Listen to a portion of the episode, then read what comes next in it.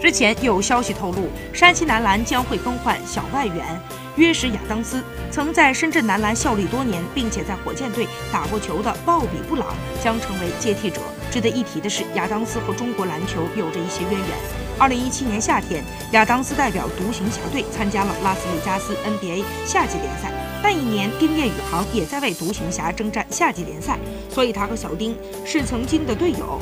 鲍比·布朗则是中国球迷的老熟人。今年三十四岁的他，二零零八年进入 NBA，二零一二年到一三赛季，他还成为欧冠联赛得分王。